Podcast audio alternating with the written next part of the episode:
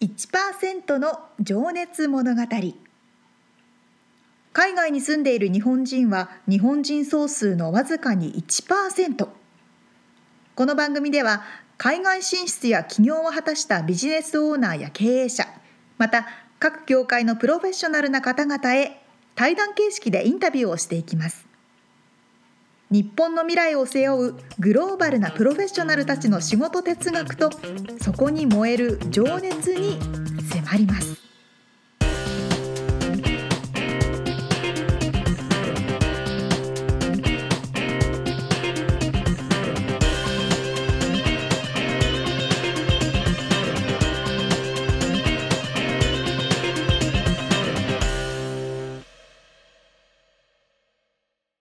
こんにちは。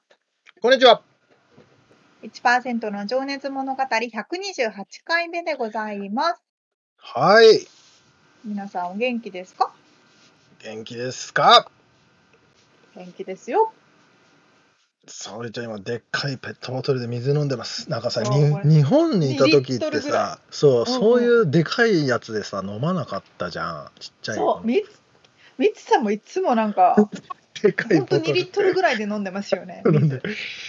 それを日本でやるやるとちょっとすごい目で見られるっていう、なんか、え、あいつやばくないみたいな 感じですよね。まあいや話がそんな話をしたいんじゃないんだ。僕は今日はね、あのうん。吉田沙保里さんがですね、はいはい、私の本名ね。なんとウィキペディアにね載ってるっていうのをね前から知ってたんだけどあ、知ってたんですか？多分最初の頃に知ってたんだけど最初の頃っていうか、はいはい番組始めたぐらいの時うん。俺をまたねちょっと最近ねひょんなことで見たらねうんうん。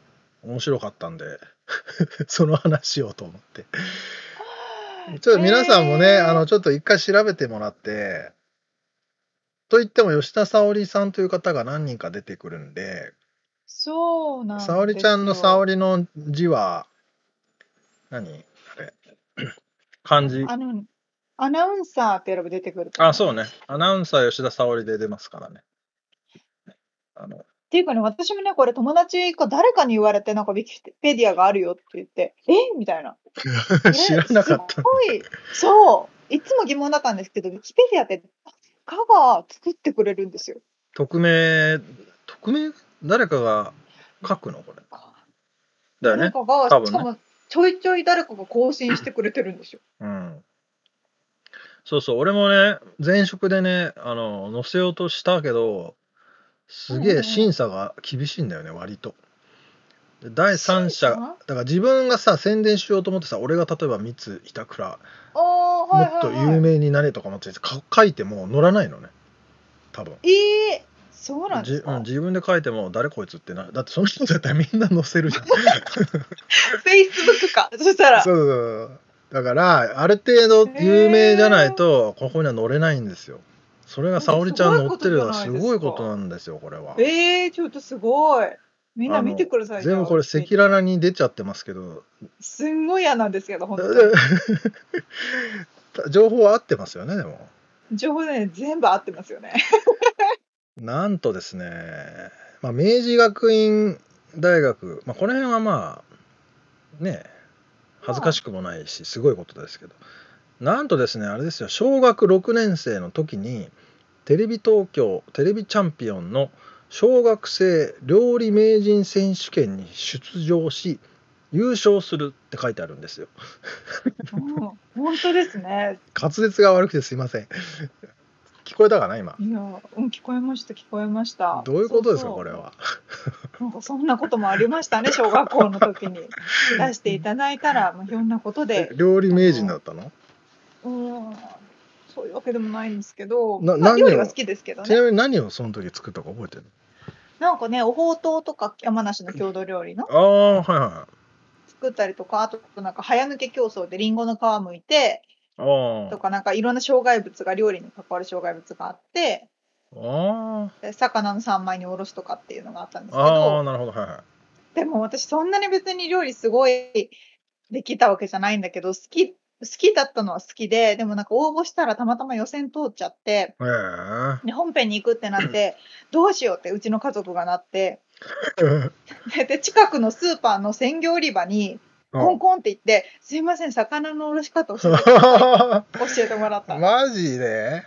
うん、すごいなでもそれで優勝しちゃうなんて。いや本当にこれはたまたまたまたまの運であの、うん、その時はだけはねあいい結果を取らせてもらいました。ーいやー。楽しかった。でもこれでテレビに興味を持ったのは間違いないね。あそうなのね。へえ、でまあ在学高校在学中に気象予報士試験を受け、うん2008年3月に資格を取得するね、なんでそんなに細かい情報まで知ってるんですかっていう。本当にみんなし詳しいですね。す進学後2011年6月まで堀エージェンシーに所属し天野沙織そう。の名でタレント活動をしていたあもう本当に恥ずかしい。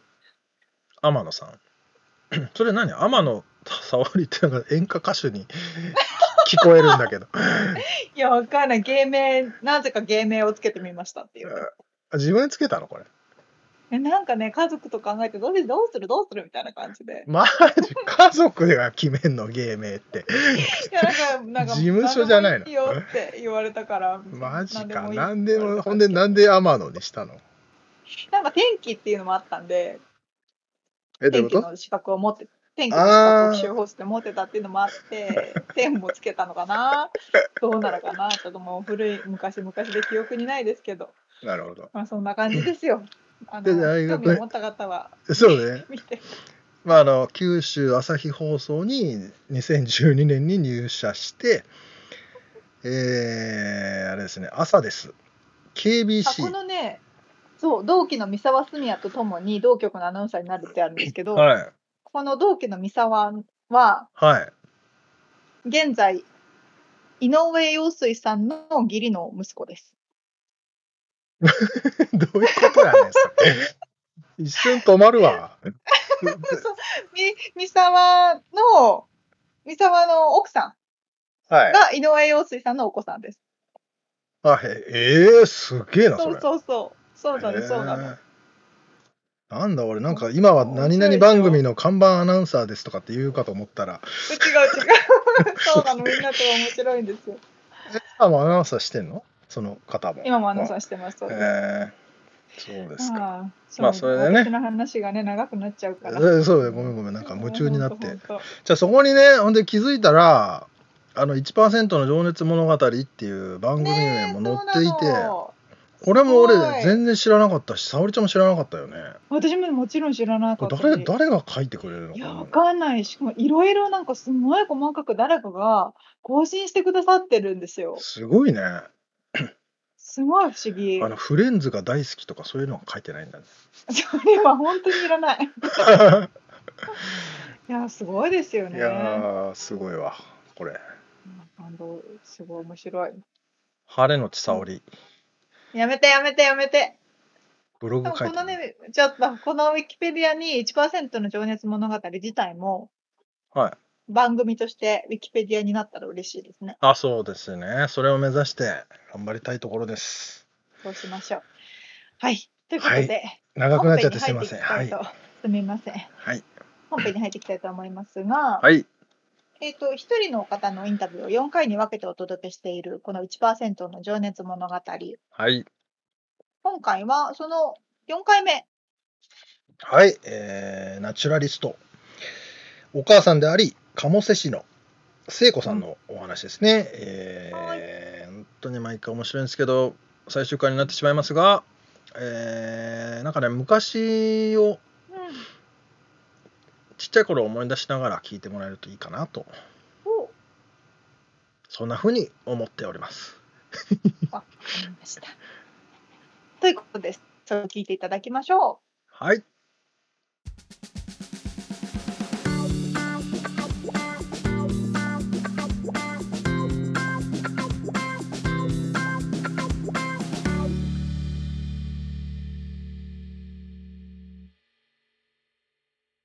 じゃあ今からですね、はい未来を意識してはい。サクッとはい。未来と言いながら、うん。えーあなたにとっての幸せって何ですか？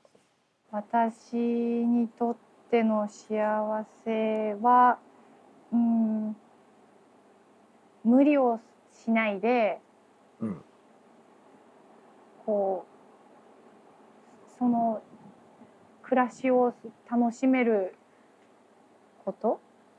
かな？なんかこう自然体ということそうですね。自分がこう、すありのまんまうん。の自分のこの姿でいいんだよっていうところをうん。自分がこうなかなかね日本で育ってくるとそういうとこって難しいんですよね。このなんだろう。あのセルフなんなんていうんですか？ああいうのってこう自尊心もそうなんですけど割と自分を、うん、認められないんです私って。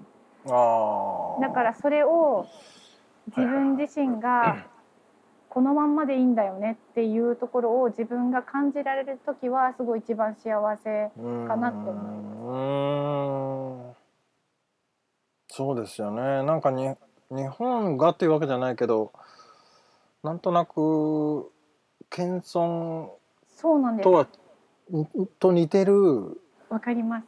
あの何？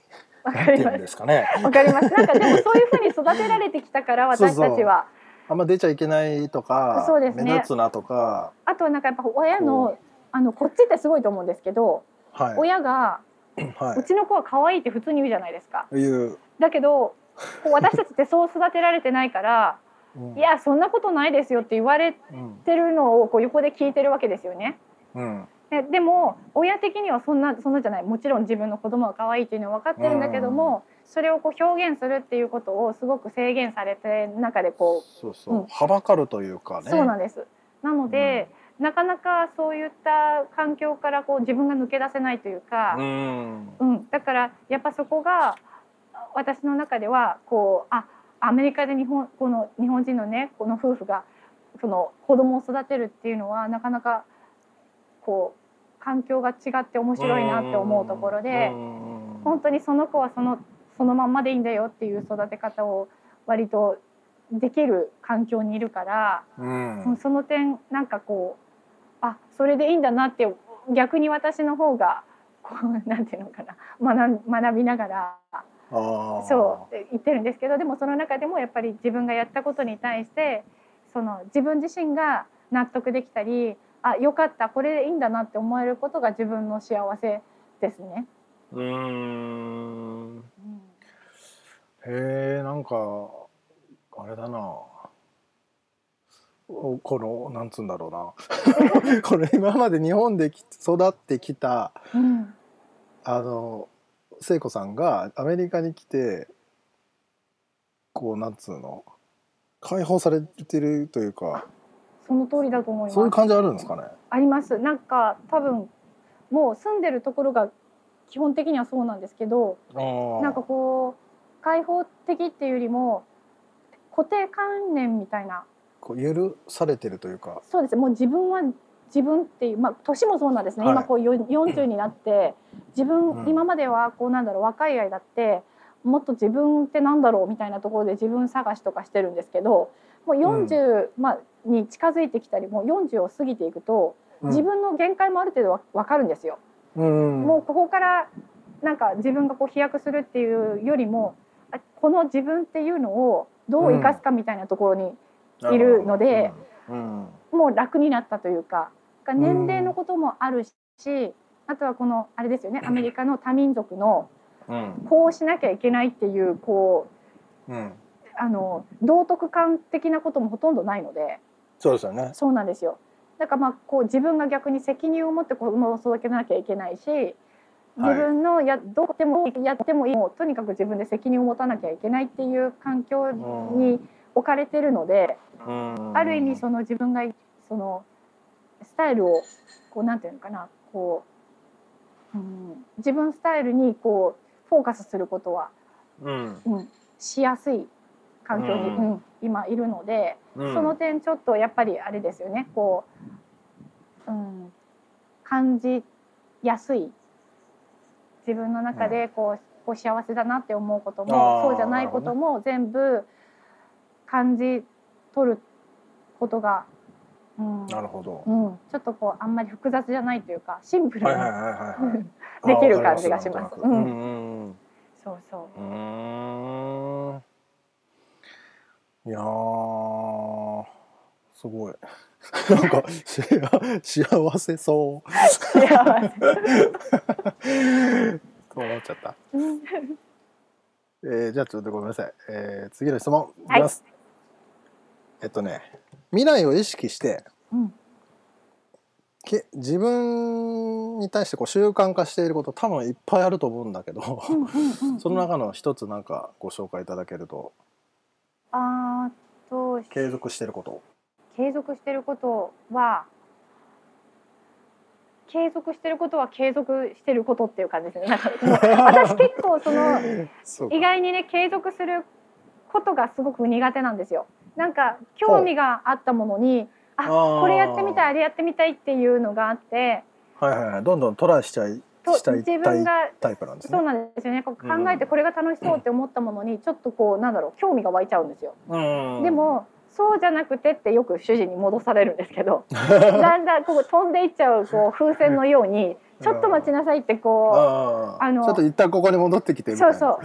自分の 自分の役目は？みたいなところに戻されるんですけど そうするとはっと気づいてあそうだったそうだったって私はこうだったって思ってこう自分でやるんですけどやっぱその継続とか自分がやってることをこううん。なんていうのかな、うん、は幅こう広くじゃなくて深くこうなんていうのかなもっとこう内側の自分のこうに向き合うもそうだけども、うん。うん、なんかこう深く掘り下げるっていうのかな、っていうことがすごく自分で苦手なんですよ。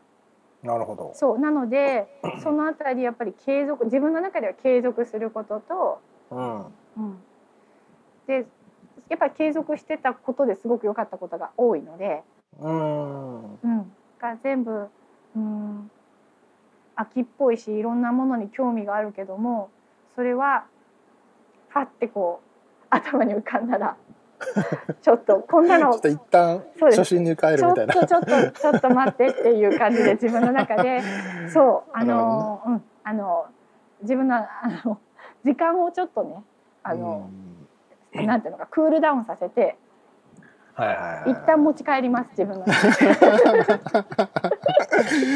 突っ走らないようにね。スーパー知らないだからそこかなって思います自分の中では、うん、えー、なんか意外だな。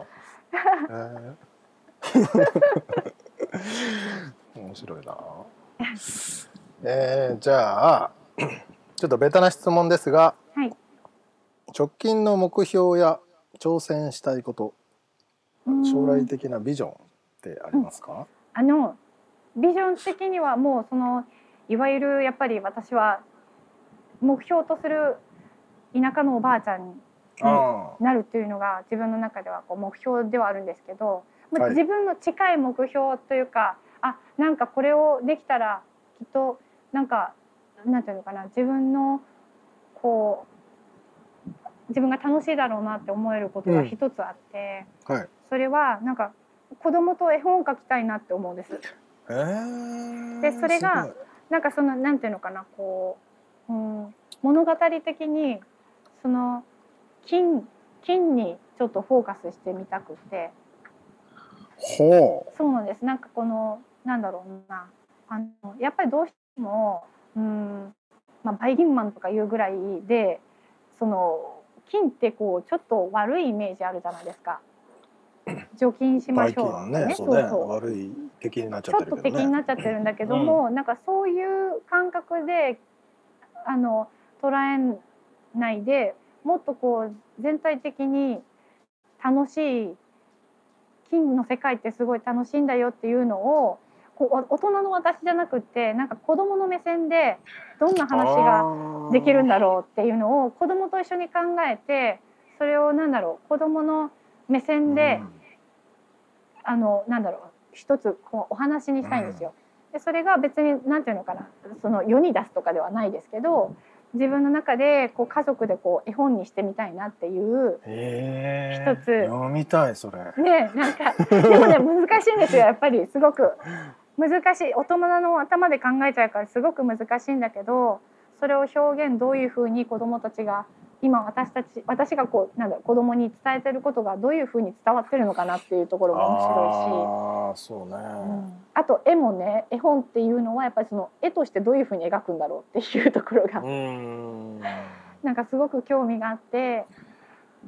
うん。それを興味深いなそれは、ねなんかそれを家族で一つのなんだろう形にできたらいいなっていうなんかこういつできるかもわからないけど一つの目標として自分の中で、うんうん、あの溜め込んでるというか面白いなって思って、うんうんやりたいことです。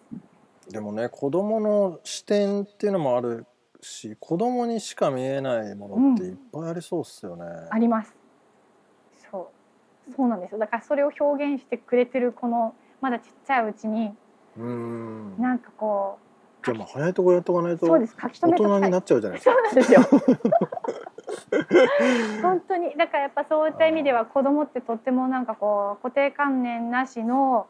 センスがやっぱり あの私たちよりもすごくこう感じ取りますよねいろんなことを。っていうところの世界はどんなだろうっていうところ私も興味があるしであとはやっぱり自分たちが今までこう小さい頃に習ってきたなんかそのばい菌っていうイメージを私がせっかく今自分がこう鴨精師としてはい。あの世に一緒につながっていられるとしたらそこがなんかある意味こう金にお返しできることなのかなって思ったりもします。うん。んなんか、うん、ちょっと上手に表現できないですけど、いやうん。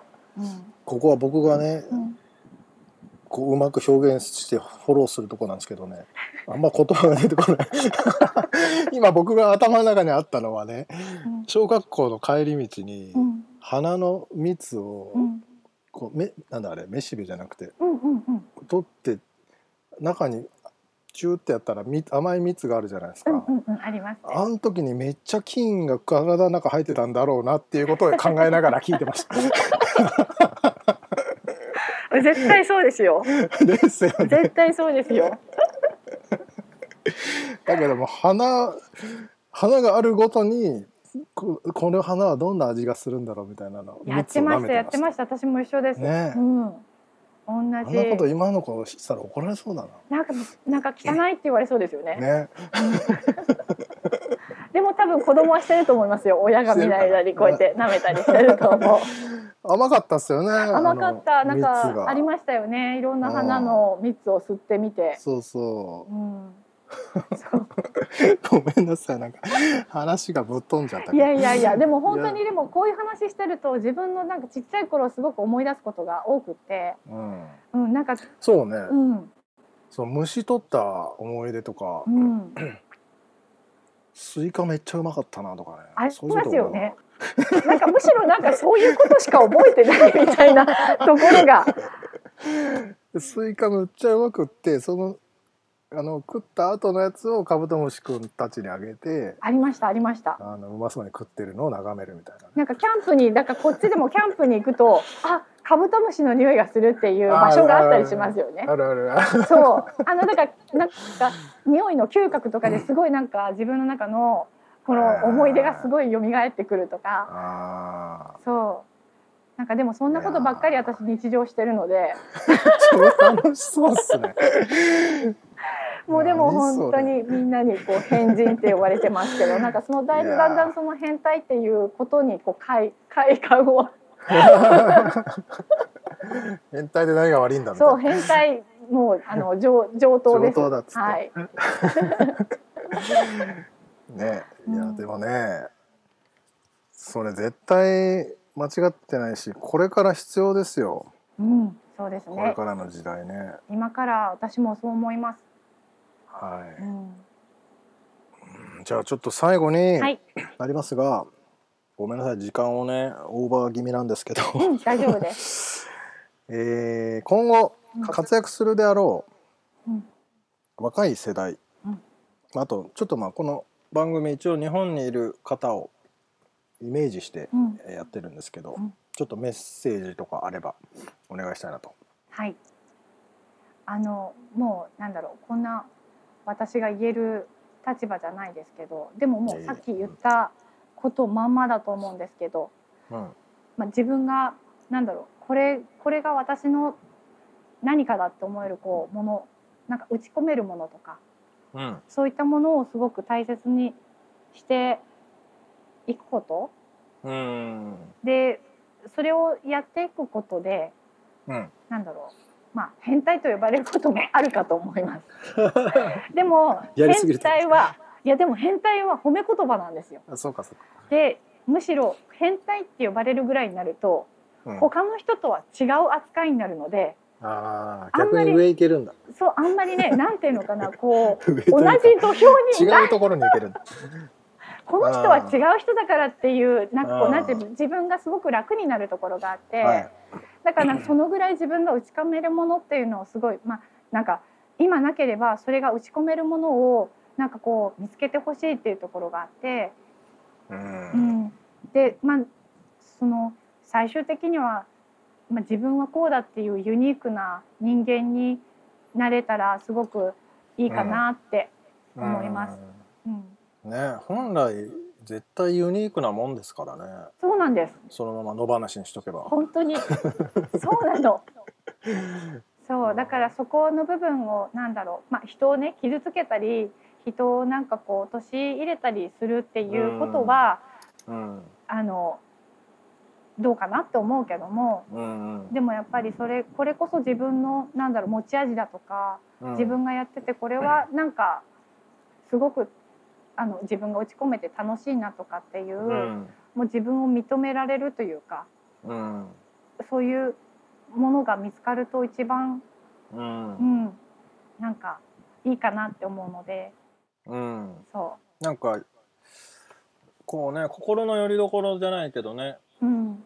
そういうものになっていきますよね。うん、そう思います、うん。なんかちょっと自分何と言のわれようとみたいな。そうなんかそこをがんとしてなんだろう自分の自信につなげていって、うんううんんっていうのがやっぱり、ううんんこれからの、うん、特にやっぱり日本でいるとそういうところを表現するっていうのってすごく、まあ、勇気がいったり、はい。うん、なんか難しいところいまだにあると思うんですけど。でもそういうふうにま誰かがすることでじゃあ自分もっていうこうなんだろう連鎖的なものうんがうまいこと働いてくれたらいいなって思いますね。そうですね。うん、いやこれをだからたくさんの人に届けなければですね僕はね。ぜひぜひ。あ ーいやでも本当にねこれからこれからっていうのもだからこの何2020年？うん、そのパンデミックって結構でかい事件というかうん、思います本当に。あれだと思うけどこれからやっぱね変わりつつうん。生き方うん、働き方がねうん、変わっていくと思うんで。うん。なんかね。ね、今までのなんか常識とは全く違うことが起きると思うので。うん。うん、なんかあのすごくあの大変なことにな世の中だしやっぱりこうなんだろうコロナになった人とか仕事がなくなった人っていうのはすごくね、なんか大変な時期だと思うんだけども。うん。でもなんかそれ以上にまあ多分それも多分すごく自分にとって後から思い返せばすごくターニングポイントで、あのきっかけで、そうですね、うん、だったと思うんですけど、うん。うん、絶対に強くなってますからね。絶対そうだと思います。そのそこから生き延びれば、うん、本当にそう思います。うん。だからなんかむこう虫とか諦めるもそうだし。うん。ごめんなさい、今かぶっちゃった。そうね、諦めずに。そう、自分の、まあ、だから、突き詰めるられることを。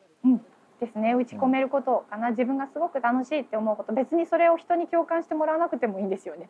自分がそうですね。そうです自分がこれが自分だってなんかこうんう思えることとかすごくそれをしてることで自分がすごく幸せだったり自分を肯定できるような、なんだろう、うん、あの自信になるようなものが見つけられたらすごく強くなるっていうか。うん。でも、多分、それやってたら、勝手に人が寄ってくるはず。そういう同じような、うん、同じような、うん。人が本当に仲間になってよ、あのこうなんだろうみんながね、うん、そう相乗効果になって、ね。うん思います。だってき金金が大好きだったら絶対金が好きなやつがやってくるもんね。はい。もうみんな金好きだらけですよ。そう。それ洗っちゃダメとかっていうなんか今の世の中とこう逆行する感意じで。味わかんないみたいな。そうそう いや面白いわ。うん。もう本当そうコロナコロナ自身もこう見えないし金もこう見えない世界ではあるんだけども、うん、ね。今からは多分きっとそういう見えないところの部分ですごく、うん。あのポイントが置かれてくるのかななんか言葉でもなかったり物質でもなかったりなるほど。そういうところが、うん、うん。いやー楽しかったです。ありがとうございます。なんか全然なんかあのこう確信を全然つかない話だったですけど。いやそれ多分僕がねずれていっちゃってたんですよなんか。いやいやいや。昔の虫とかね花とかいろいろ思い出してねなんかうん。超楽しかった、ねなんか本当に。これがちゃんと録音できていることを僕はちょっと本当ですね。できてますように。えーっとじゃあ本当に最後に一個だけ質問、はい聖子さんのうん。好きな食べ物を聞いて終わりたいと思います。私の好きな食べ物。私の好きな食べ物。うーん。まあいっぱいい。っぱいあるな。あ いっぱいあるけどそうだな。お母さんの食事かな、たまらんっすね。うん、多分そこに戻ると。そう本当になんかそうなのでだからそれを私の子供たちにもそうやって言ってもらえると幸せだなって今想像しました。うん、はい。おかんの手の菌がついた。そうですよ。うん、ベッタベタの多分いろんなもんがついてると思う。いやあのねインスタグラムだったかな、梅梅じゃねえや桜うん、桜の葉のね、うん。ついたおにぎりの写真がはいはい。あったと思うんでね、うん。皆さんもねラスティックファームさんのインスタグラムチェックして、まあ、リンクを貼っときますんで。ありがとうございます。可愛らしい金のついたおにぎりを。そうです。いろんな菌がついたおにぎりが。い ちょっと金金言い過ぎかな。やでも本当あのまた一つあの最後に言わせていただきたいのは、あはい。おにぎりは手で握ってくださいっていうのが、あはい。そうね。そうです。なんかあのあの、金のねあの、うん、おじいちゃん先生が言っているのはおにぎりは発酵食品ですって言ってます。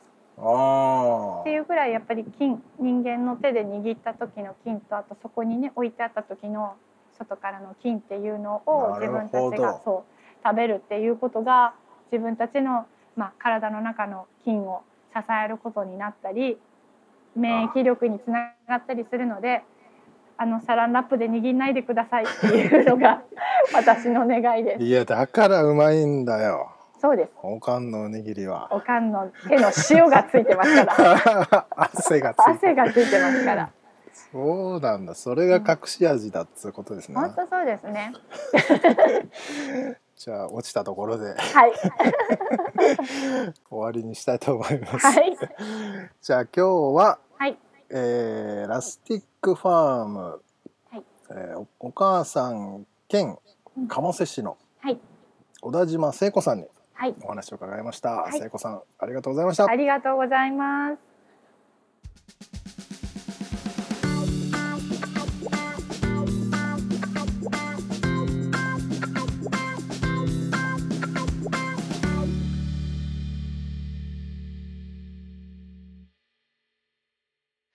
最後のおにぎりの話すんごい納得です。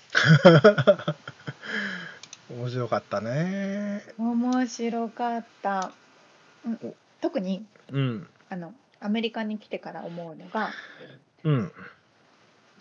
日本よりはるかに消毒文化だなって感じるんですよ。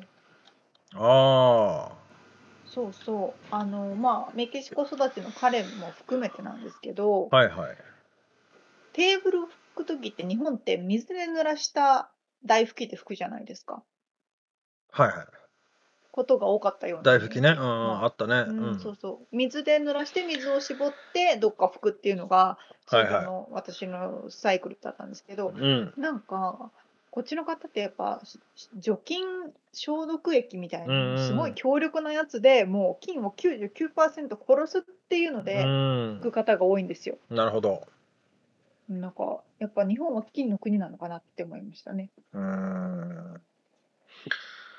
ねえなんかでも一時期さ今はもうそうなのかな。なんか寿司をさこっちの寿司レストランであの手袋しないとダメみたいな。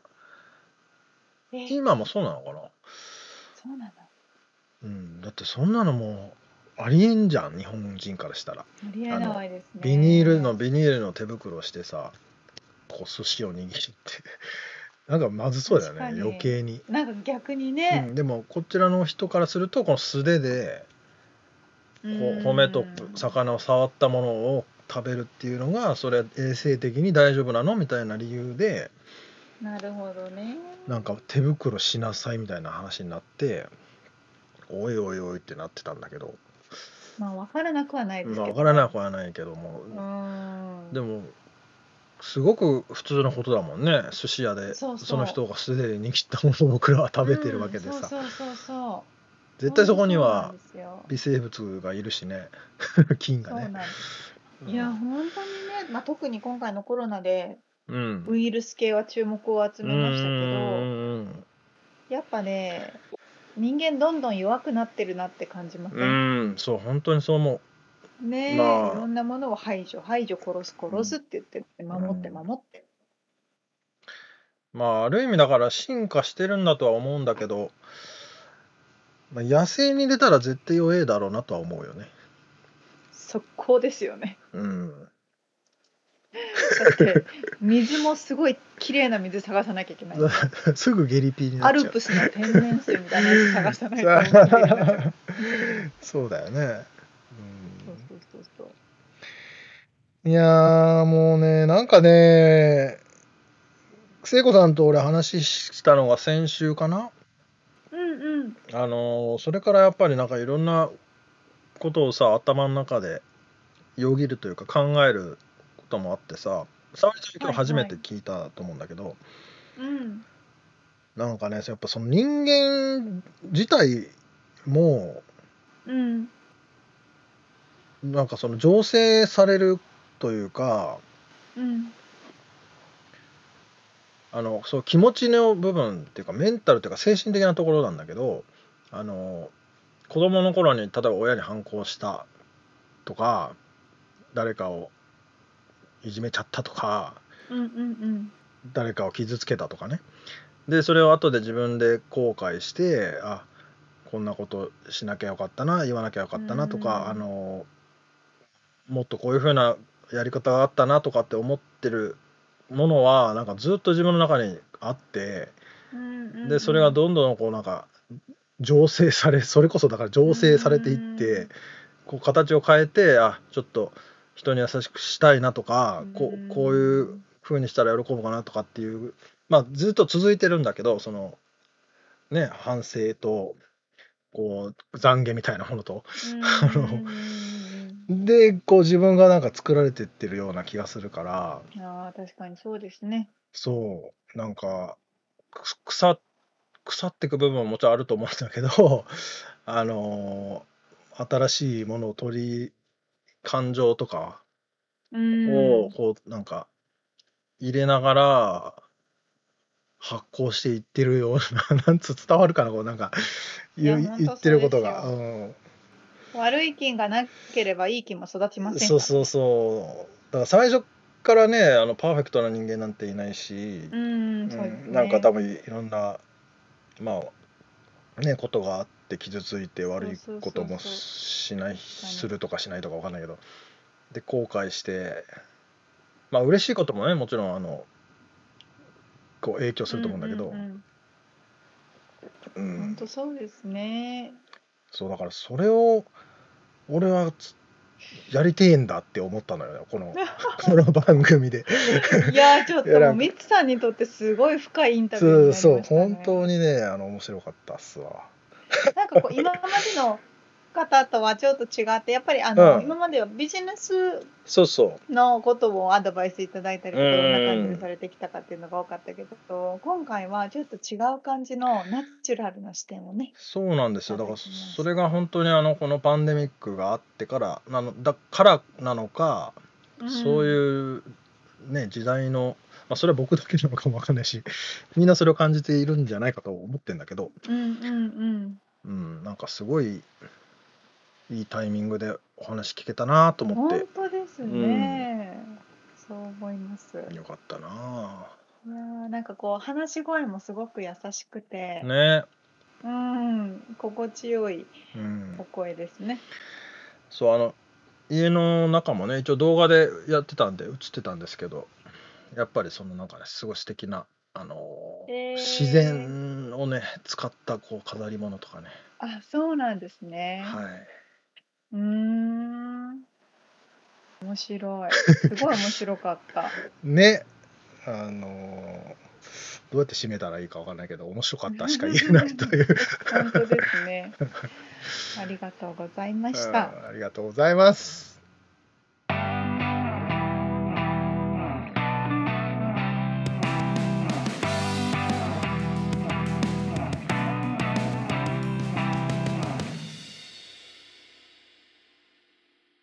リアルアメリカ情報よっやっぱちょっと遅れる。このコーナーではアメリカから最新のビジネス生活情報をお届けしてまいります。はい。今回はですね。あまあコロナになって皆さん小売店が閉まっちゃって、あの、うんうんよりね普段よりもドライブスルーを使う機会が増えたかと思います。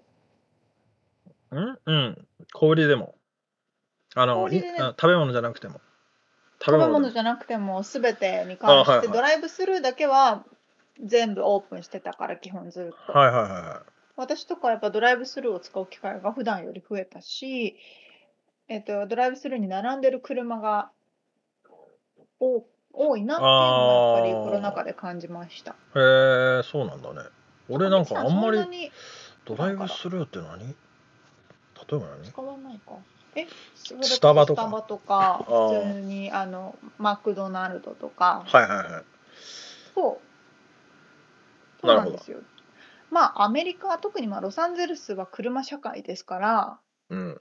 いろんなものにドライブスルーがあると。そうだね。それこそ今言った通りスターバックスマクドナルドとか普通の食べ物屋さんあのパンダエキスプレス中華料理とかねそういうところもあればあるか。そうだね。ドライブスルーがあるところもあるのか。あるところもあるんですよ。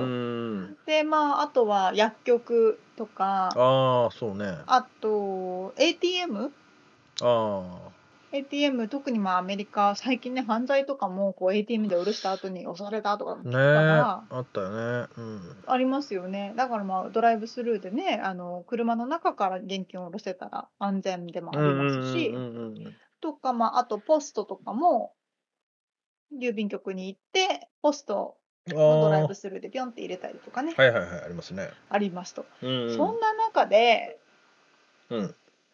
こんなのもありますということで、えーあの結婚したい方ドライブスルーでできますよっていう。ああ知ってます？なんならうちそれだからね。え嘘。えマジで？まあちょっと言い過ぎかな。でもドライブスルー的なあの結婚式あれドライブスルーではないけどなんかやったよ。なんかやったよ。ベガスで。あいやそれそ本当そうですよ。それこそそれ。LA で一応申請はしたけどベガスでもやったんだよ。ベガスで結婚式するために。これかな？あのベガスウェディングってところ？かもしんないね。え？いや覚えてないよ。だって13年前だからそれ。こそえ結婚式ですよだってそんなドライブスルーだよ。いやいやいやいや。いやもうあんまりそういうあの何形式ごとにはあんまりこだわらない2人なんで。そうかそうか、まあ、楽しんだだけですよその、いや本当うん。なんか斬新だけど楽しそうだなと思って、うん、まさかミツさんがこれでやってるとは思わなかったんですけど ドライブすそうこのねる結婚式ね。そうそうそううんベガスウェディングっていうところがやってるドライブする結婚式のパッケージをご紹介しようと思って、はいはいはいろんなパッケージがあるんですね。い。はい。えー最安値ファステストあの一番最速っていうドライブスルーウェディング、えーお値段79ドル、まあ、8000円ぐらいで結婚式できますよっていう、まあ、ただねちょっとあの週末は勘弁してください。100ドルまで上がっちゃいますそれでもあれだよね。書類にサインしてうん。あなた愛を誓いますかみたいなのをドライブスルーでやるってことだよね。そうそうそうそううん。そうですそうです。でえっとこのドライブスルーはですねえーあのブライ新郎新婦のみのご参加となります。一番安いもの。79ドルのもの、えーもしあのゲストがいらっしゃる場合は最最速じゃなくてえっ、と早早めとか早いっていうプランをファスター、ファストっていうプランをあの、うんうんご利用ください。で、このファステストのプランなんですけれども、えっと、あの、ちゃんとドレスとかは全部ドレスアップして、スーツを着て、もうじ準備万端でその現場に来てくださいとま。あそれを自分で勝手にやってくださいっていうやつあのね。決めて着替える場所とかもご用意いたしませんし、あの、来てもパパッとできるように79ドルで、えーやらせていただきますと。はいはいはい。えー、とそれであの先に申し上げておきますけれども、デポジットとして50ドルいただいております。クレジットカードで。あそうです、あの本当おっしゃる通りでよくご存知で、クレジットカードかデビットカードのみとなっております。はいえーで次のプラン、えーと、ファスタープラン、これね、129ドル、ちょっとお値段上がりますね。うん。うんあのまあなんか、おしゃれな何が違うんだ？車が、ああ、リムジンか。リムジンがついておりあます。あ、はいはい。リムジンでちょっとお出かけができるかなっていう感じです、ね。リムジンで迎えに来てくれるんじゃないの？ホテルまで。あそうだと思いますね。うん。そうそうそうそう。えっ、と、そういうプランになっておりまして、で、これあの、8月は100ドル引きだそうですよ。100なんで？ドル引き？この今年の8月はってこと？今年の8月は、あれか、パンデミックだからか。パンデミックだから週末のああ100ドルプラスっていうのはなくなるので、いつでも129ドルなのかな。うーん。で、その次は、えっ、と、ベガスファスト319ドル。あの、リムジンでお迎えに来てくれて、うん、あとはなんと、あの、ベガスのサイン、ラスベガスのサインで写真が撮れます。でしかもこのラスベガスのサインっていうのははい本物ではなくてレプリカです。なんじゃそりゃ。いやー面白いですね。それでそ最後の、えー、と一番豪華なはい。豪華な豪華な、えードライブするプランこちらあのザ・キングスキャデキャデラックというプランいきなり、699いきなりえらい豪華になるな。うんえらい豪華もう700ドルぐらいうんでこれはあのエルビス・プレスリーがはい。お祝いしてくれるプランです。まあ偽物のね。まあそうでしょうね。エルビスとかマイケル・ジャクソンがいっぱいいるからね、ラスベガスに。あそうそうそうそうがなんとお祝いしてくれると。でんプロフェッショナルのビデオとか写真とかも撮ってくれるんですって。ーはいはいはいはい。でもそれがないとね。そうそうそうそう。まあでもね79ドルだったらね、うんいいでしょう。でもそれあれだよね、あの、ベガスはさ、あの、一夜限りのみたいなさ、こう出会っても、バカ当たりしてさ、ギャンブルで、もうキャーってしはしゃいでさ、結婚しちゃうみたいなので、行っちゃえるように、それがあるんだよね。そうそうそうそうそう。うん。よく映画とかにも出てきますよね。そうだよね。そうそうそうそまあ、う。ちなみにね、僕らのやつはね、うん。まあ、リムジンで迎えに来てくれて、ほ教会がちっちゃいところに行って、う。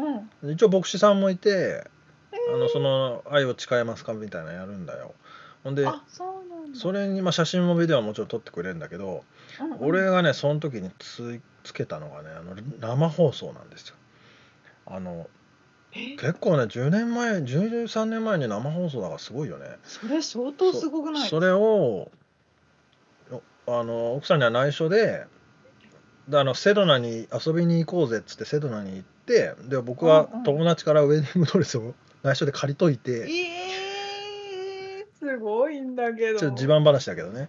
あの でそのホバッグにそのドレスを隠して持ってって、でセドナの最終日にちょっともう一日ベガスで遊んで帰ろうやみたいな感じにして、うんうんでベガスに寄ってでその、まあ、夜に言ったんだけど明日実は結婚式ねみたいな。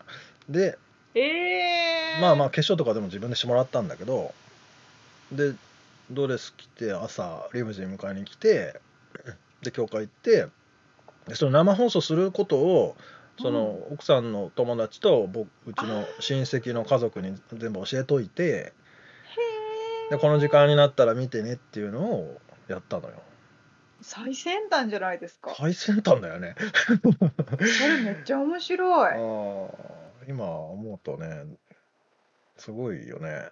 すそうごいですよ。それいくらだったんだろうな。忘れちゃったけど。うん。でも面白かった。まあでも普通のところより安いし面白いし話題にもなるしうん。覚えてるし、まあなかなかねこのここに親戚家族呼ぶってのも大変だしね。そうねうん、そうねですねえー、面白い、うん。ね。なんかでもアメリカっぽいよなそういうの。アメリカっぽいな。ドライブする 結婚って。そうそうそうそう。ドライブする離婚とかもありそうだな。あるんじゃないですか。うん。っていうかあれですね。1年間だとアノルメントって言ってうんあのなかったことにして記録にな残んない、うん、ってやつができるから。ベガスで酔っ払って結婚してそうだよね。そのアナルメントっていうのがよくあのフレンズのエピソードにも出てくる。あそうなんだ。そうそうそうアメリカっぽいですな。アメリカっぽいです。うん。面白いですね。こんなのもあるんですね。ああ実体験も含めお届けできて。そうですね。以上、リアルアメリカ情報でした。はい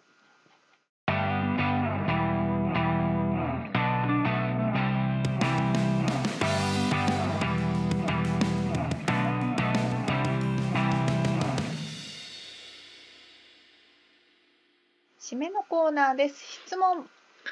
はいえー、未来のまるシリーズお、出た。未来のまあじゃあ20年後にしようかなうんうん。2050年30年後にしようかはい。未来のキッチンってどうなってますか？難しいなちょっと幅広に俺も何も考えてないんだけどなんかなんか今は電子レンジとかあのノンオイルフライヤーとかが結構あ。はいはいはいはい、はい。先端いってるじゃん、テクノロジー的にはね。そうですね。オーブン、うん、トースタまあミキサー。とかか、うんそうですね。全部一個になったやつができるかなああほんでそこに。材料をぶち込むとなんか出てくるみたいなあーあー、そうそうそうそう。あのボタンを押せばオーブンにもなって、ボタンを押せばあのミキサーにもああそういうことね万能ってことねそうそうそう。何でも万能。なるほど、っていうのが一個とあとはそれとは、まあ、反対でうん。それだと経済回っていかないからって言ってもうめっちゃいろいろ細かい機能がついた最先端のものが大量に増える、うん。なんかでも今増えたよね昔に比べればね。増えましたよね。電化製品がね、うん増えた。安いし。うん、そんなみつさんはどう思います？えーいやーちょっと何にも考えてないのに質問しちゃったわ でもあれじゃないですか。蛇口とかが消えるんじゃないですか？